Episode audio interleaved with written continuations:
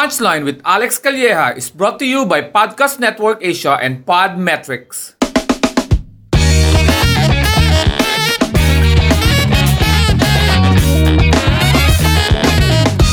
Hello and welcome sa isa na namang episode ng Punchline with Alex Calleja. Ito po ang yung host, si Alex Calleja.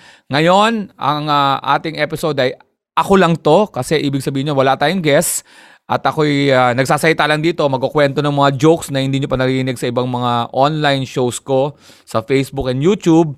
At uh, magkukwento lang tayo, magkukwento lang tayo nakakatawa about uh, latest topics and mga nakakatawa sa paligid. Pero bago yan, magpapasalamat muna ako sa lahat ng mga naikinig, nagpa-follow sa ating uh, sa ating podcast, especially sa Spotify.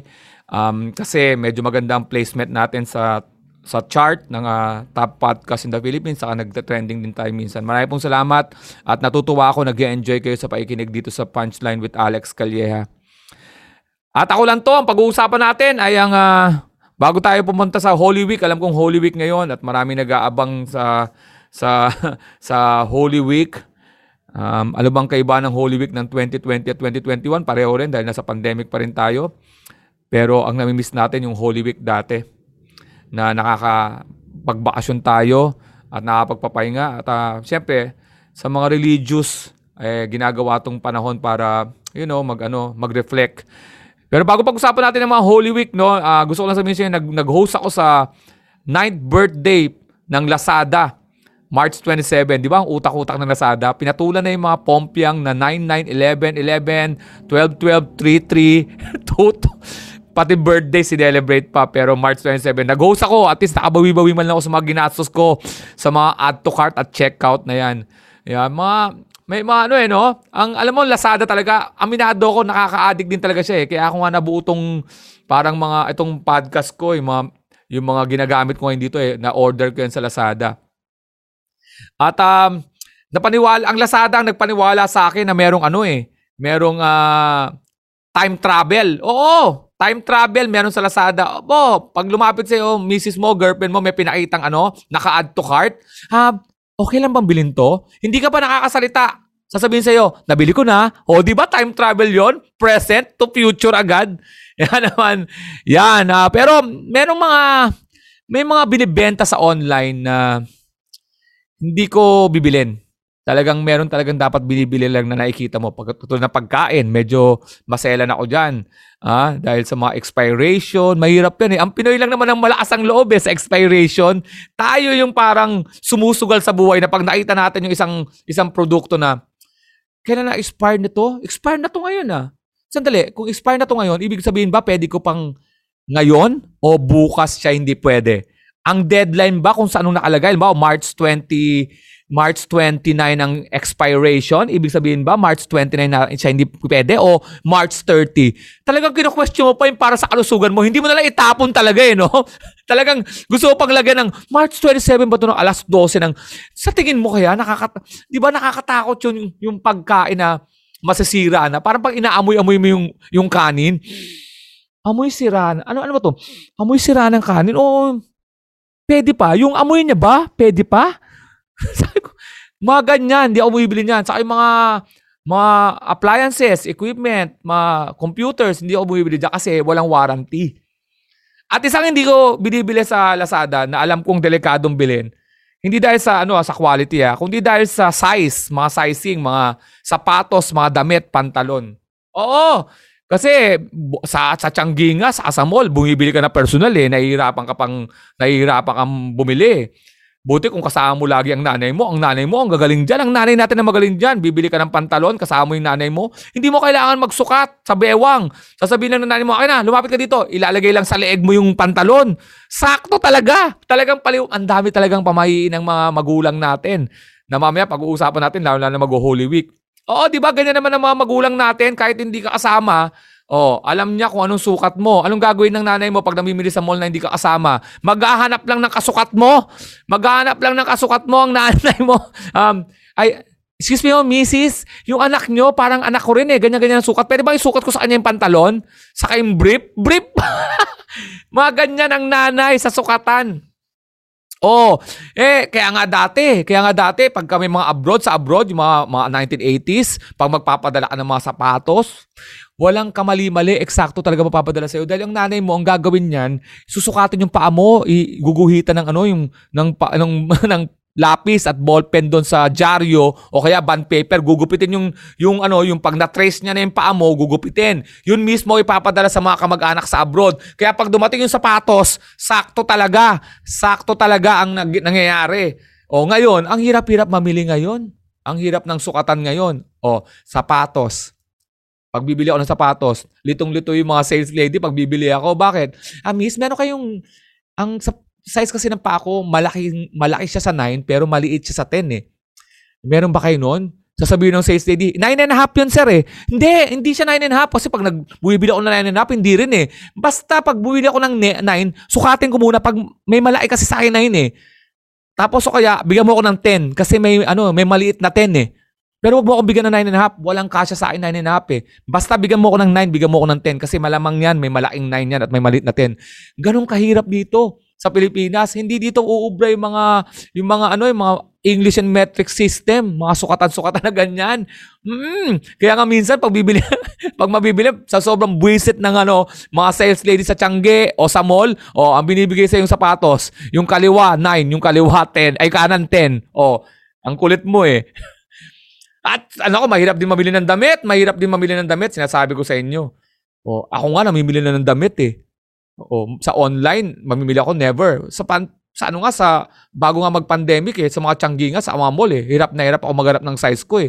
Kasi ganito tayo maghanap sa mga mall sa mga pan, ano sa mga tiyanggi meron kay ano anong size nyo sir? Medium. Medium ako eh. Pero um ano eh sasabihin sa ng sales lady ay sir may medium kami dito. Ano ba kayong medium nyo? Maliit na medium malaking medium maliit na medium malaking medium pag maliit na medium small yun eh ay, hindi sir, ang small namin, may maliit na small, may malaking small din eh. Ano ba kayo talaga, sir? Sabi ko, malaking medium, di ba large yun? Sasabihin ng sales lady, hindi sir, ang large namin, may maliit na large, may malaking large. Kasi may mga Asian na large. Sabi ko, kailan pa nagbago-bago yung medium? Large. Eh, ano yung may, may large kayo? Ano gusto niyo sir? Malaking large o maliit na large? Sabi ko, medium. Hindi sir, ang maliit na large sir, talagang large yun. Yung malaking large, medyo extra large. Ano, ba tong nangyayari sa atin dito? Sabi ko, ganun na mangyayari. No? Iba talaga ang sukatan sa Pilipinas. Iba. Hindi ubra dito ang English at metric system kahit sa direksyon eh. Kahit sa direksyon, mahihirapan ka. Dito sa Pilipinas, hindi ka bibigyan dito ng mga kilometers, meters, miles. Hindi. Pag nagtanong ka, saan ba dito yung ano, bahay ng ano po, ni Mr. Fernandez? Ah, si Mr. Fernandez, yun, tatlong ano, tatlong basketball court ang layo. Alam mo, pag nagpunta ka talaga, tatlong basketball court talaga. Oh, may ta- talagang may nakatayong tatlong basketball court. yun ang, yun ang sukatan. Yung nanay ko nga eh, mas matitindi eh.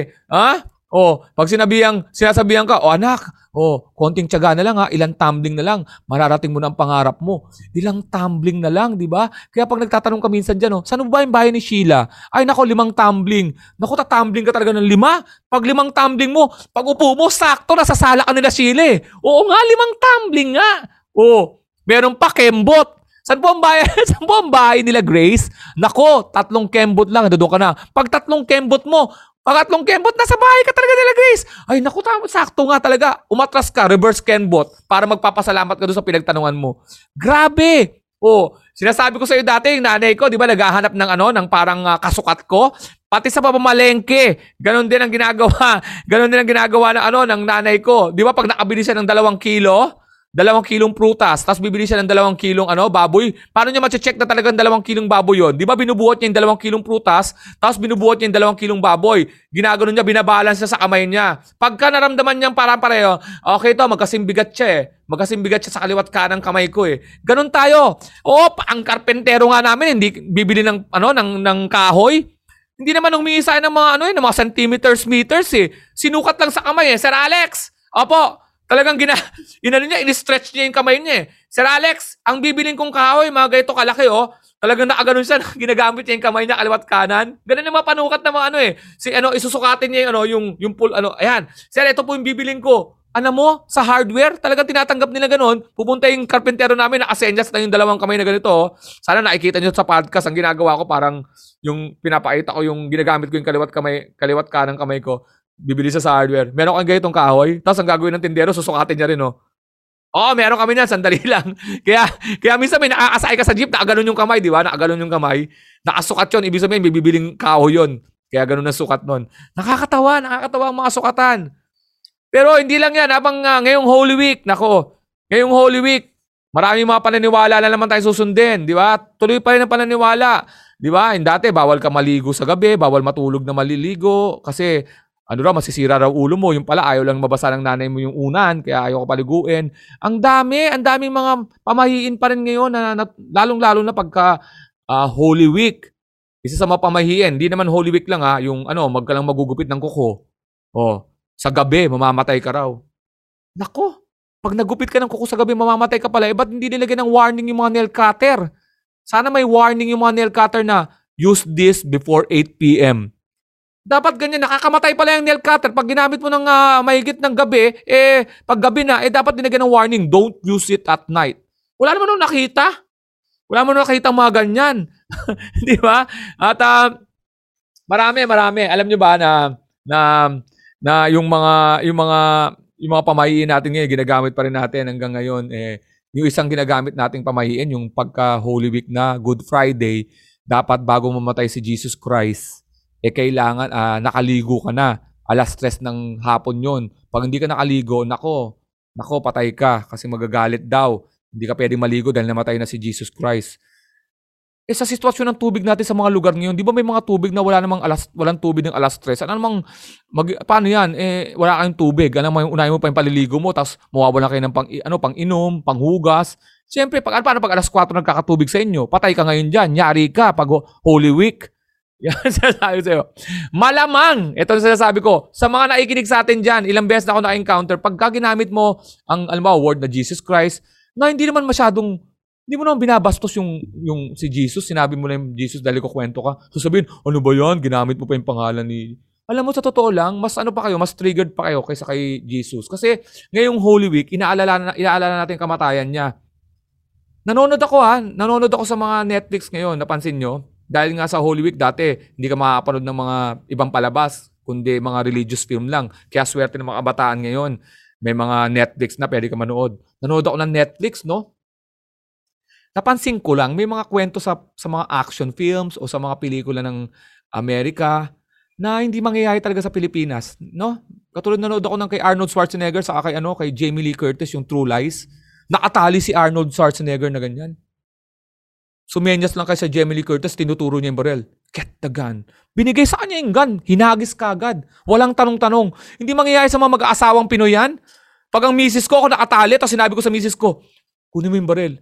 Sasabihin ng misis ko, ba't ko kukunin yung barel? Anong gagawin mo sa barel? Ang daming tatanong bago niya gawin. Kunin mo yung hagis mo dito. Eh, ba't ko hagis eh? Eh, kung pumutok, dadating na yung ano, kontrabida, mapapatay kami kasi kakatanong nun.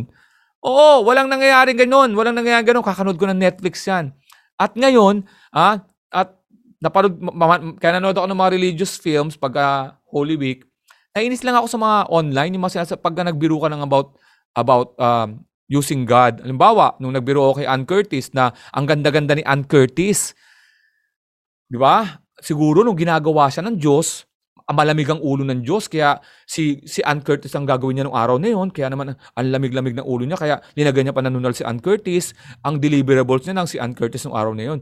Sabi ko, ako kaya, ano kaya ang sitwasyon nung ginagawa ako? Ba't ganito itsura ko? Siguro, Haggard na haggard na si God, minamadali na. Oh, isang libo kaming gagawin sa araw na yun kasi may backlog na siya, minamadali niya. Tapos, ang ginawa niya, oh, pwede na yan. Sabi ng angel, God, ang pangit ni Alex ha. Ilagyan mo na lang ng sense of humor. Alam mo ba, nireklamo ko because I'm using the word God. Eh, sa tingin ko, may sense of humor naman ng Panginoon at si Jesus Christ, lalo-lalo ng Holy Week. Ngayon ko na-realize, kakapanood ko ng YouTube eh. Di ba ang usong-usong mga vlogger ngayon, nagpa-prank? Alam mo ba kung sino unang nag-prank? Na-realize ko si Jesus Christ eh. Oh, kaya nga tayo may Holy Week eh. 'Di ba nung pinako si Jesus Christ?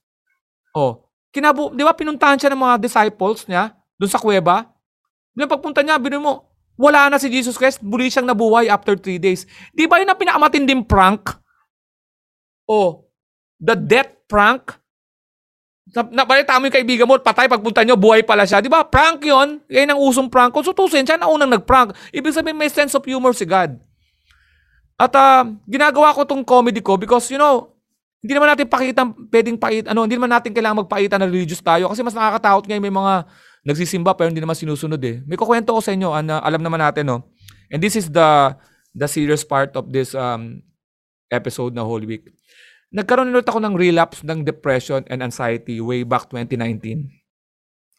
The, ang aking depression episodes are 2003, 2005, and 2008. And after 2008, hindi na ako na inatake ng ng depression and anxiety kasi naka, pumasok na ako sa show business. Happy na ako sa sitwasyon ko, stand-up comedian ako.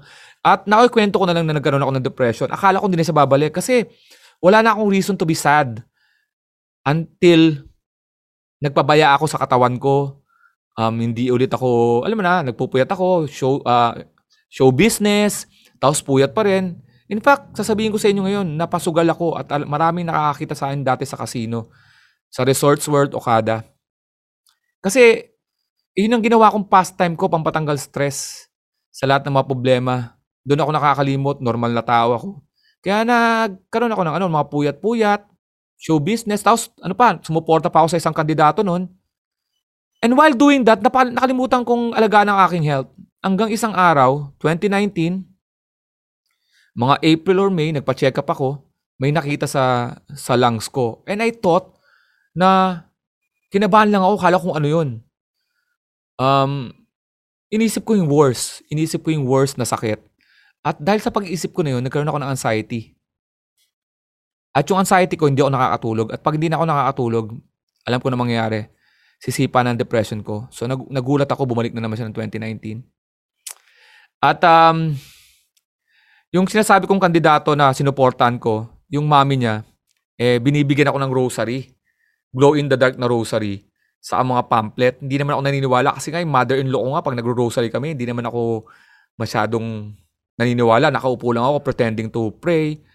Tapos hindi rin ako pala simba because naniniwala ako na yung simbahan ay ginawang ginawang propaganda ng mga Spanish. Yun ang akin ano. Basta katoliko ako pero hindi ako nagsisimba na at uh, hindi na rin ako naniniwala ako na may isang Diyos na spiritual pero hindi ako naniniwala na may tamang religion. Yun ang paniniwala ko ah. Ba't ko nakukwento yan? Kasi during depression at uh, anxiety, hindi na ako nakakatulog. Kasi nga akala ko may maluba sakit, which eventually wala naman pala. Kaya lang nga, na-trigger na yung anxiety ko. Wala akong magawa, hindi ako makatulog, nagpapanik at ako ng hapon. Ginaga, ginagawa ko meditation. In-upload, in-up, ano ko, dinownload ko yung app na Calm. Nagme-meditate ako. Hindi pa na ako nakakatulog pero nagbumalik na ako sa psychiatrist. Again, pinainom na naman ako ng Solop and Ribotril to make me sleep. Pero yung Ribotril, one-fourth lang yun. Sa so, mga nakikinig sa ating pamilyar dyan, you know na na medyo addict, ano, pagka nag-ano ko doon, huwag kang magpapaka-addict sa ibang mga mga prescribed drugs. Ayun nasa isip ko. Kaya pag umiinom ako ng Ribotril, talagang kailangan, kailangan ko lang pag hindi talaga makatulog dahil sa anxiety. Sinasamahan ko yun ng ano, ng mga, ng mga, ng mga meditation. Pero, parang hindi siya nag-work. Hanggang isang gabi, I was so desperate. Again, disclaimer, this is not a religious story, no?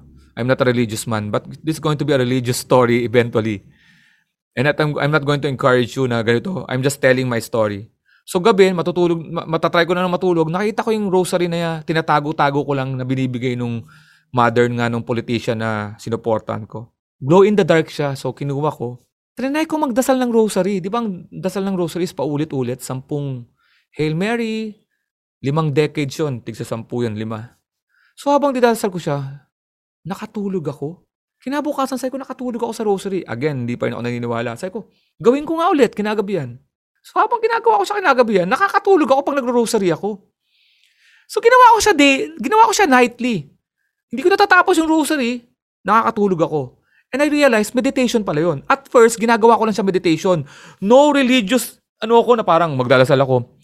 Pero habang nag, nagro-rosary ako, of course, umiinom ako ng gamot pa rin, may support ng gamot.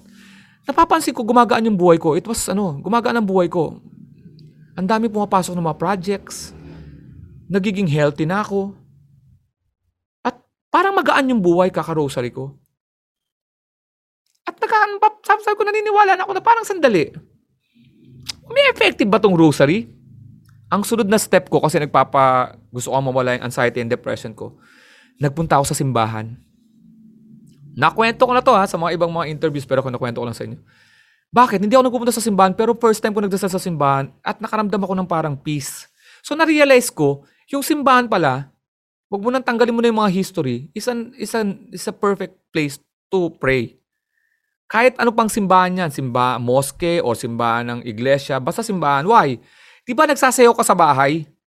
Okay din magsayaw sa bahay kasi may tugtog. Pero iba rin pag nagsasayaw ka sa mga diskuhan, sa mga rebel, sa mga Valkyrie. Kasi lahat nagsasayawan. So parang ganun din ang prayers. Pwede ka mag-pray sa bahay, normal lang naman kasi God is everywhere.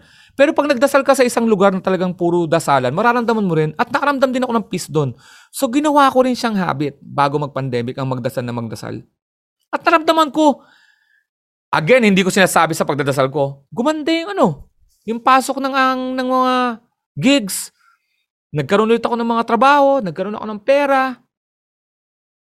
At na-realize ko, siguro gito, pag lagi nagdadasal yung mga tao, may hotline, may hotline din si ano, may mga customer service din si God na pag sinabi kay God na, God, tumatawag si Aling Biring. Sasabihin ni God, lagi namang nagdadasal yan. Oo, lagi naman tumatawag yan. Hayaan mo na. Kasi araw-araw naman tumatawag yan. Baka ganun na ang sitwasyon. At nung first time kong tumawag at nagdasal ako at nagsimba ako, baga sa ano, nagring yung telepono ko sa hotline ni God. Sabi, sabi ng angel, God, may first time caller tayo. Alex Calleja. Sabi ni God, oo nga, ngayon ko lang narinig yung pangalan yan. Sagutin mo, asikasuhin mo yan para maging customer natin yan. Ha, si Aling Biring, wag muna eh, talagang regular customer natin yan. Yung Alex Calleja, pagbigyan nyo lahat ng kahilingan para maniwala sa atin. Yun ang kwento ko doon. Yun ang sinasabi ko sa inyo. You can use God to tell stories and to make fun, but at the end of the day, we're just laughing. And I think God or Jesus Christ may sense of humor sila. At yun sana ang gusto kong ibahagi ngayong Holy Week na ayun, I'm continuing, uh, nag-pray pa rin ako. At first, it was a meditation, but later on, I use this as to communicate with God. Kaya gusto ko lang i-share sa inyo na na hindi natin kailangan mag, ano, mag-preach, na magsabi, oy, ngayon nagkukwento ko para sabihin, oy, mag-ano kayo, mag-grocery kayo. No, no. Find your ano, find your own way yung bagay sa inyo para maka- magkaroon kayo. Ngayong pandemic, tumataas ulit ang ano, ang COVID, uh, magkakaroon tayo ng mga health problem, mental problems. Find something to make you relax. Your own, your own ano. There will be ano, mga tips sa paligid pero ano nyo, piliin nyo yung makakatulong sa inyo. There's no right and wrong. Ang maganda ngayon yung yung, yung bagay sa iyo. Kaya again, isa sa mga naging success ko is this uh, podcast right now ay hindi ko na-realize na marami makikinig sa atin. Kaya naman yung comedy ko is uh, ginagamit ko for you to listen and I hope natawa kayo sa first part and you're learning something dito sa second part. This is my Holy Week special sa Ako Lang To. And um, I hope everybody uh, mag-reflect tayo ngayong Holy Week. Kung di man kayo naniniwala na may Holy Week, eh, use this to find your own peace. Use this to evaluate your lives. Dahil um, pandemic is ano, is not yet over. You just need to hold on. Find something to hold on and use that para makasurvive tayo. But we will survive because uh, 2021 will be a better year. Okay? And again, thank you very much for listening sa atin sa Punchline with Alex Calya. Ako lang to. And abangan nyo naman ang next episode. Ah, dahil babalik naman tayo sa ano, sa kalokohan natin. Ha? Pero again, Thank you very much for always listening. And always remember, when they cross the line, give them the punchline. Spread the laughter, not the virus. Bye and see you next episode.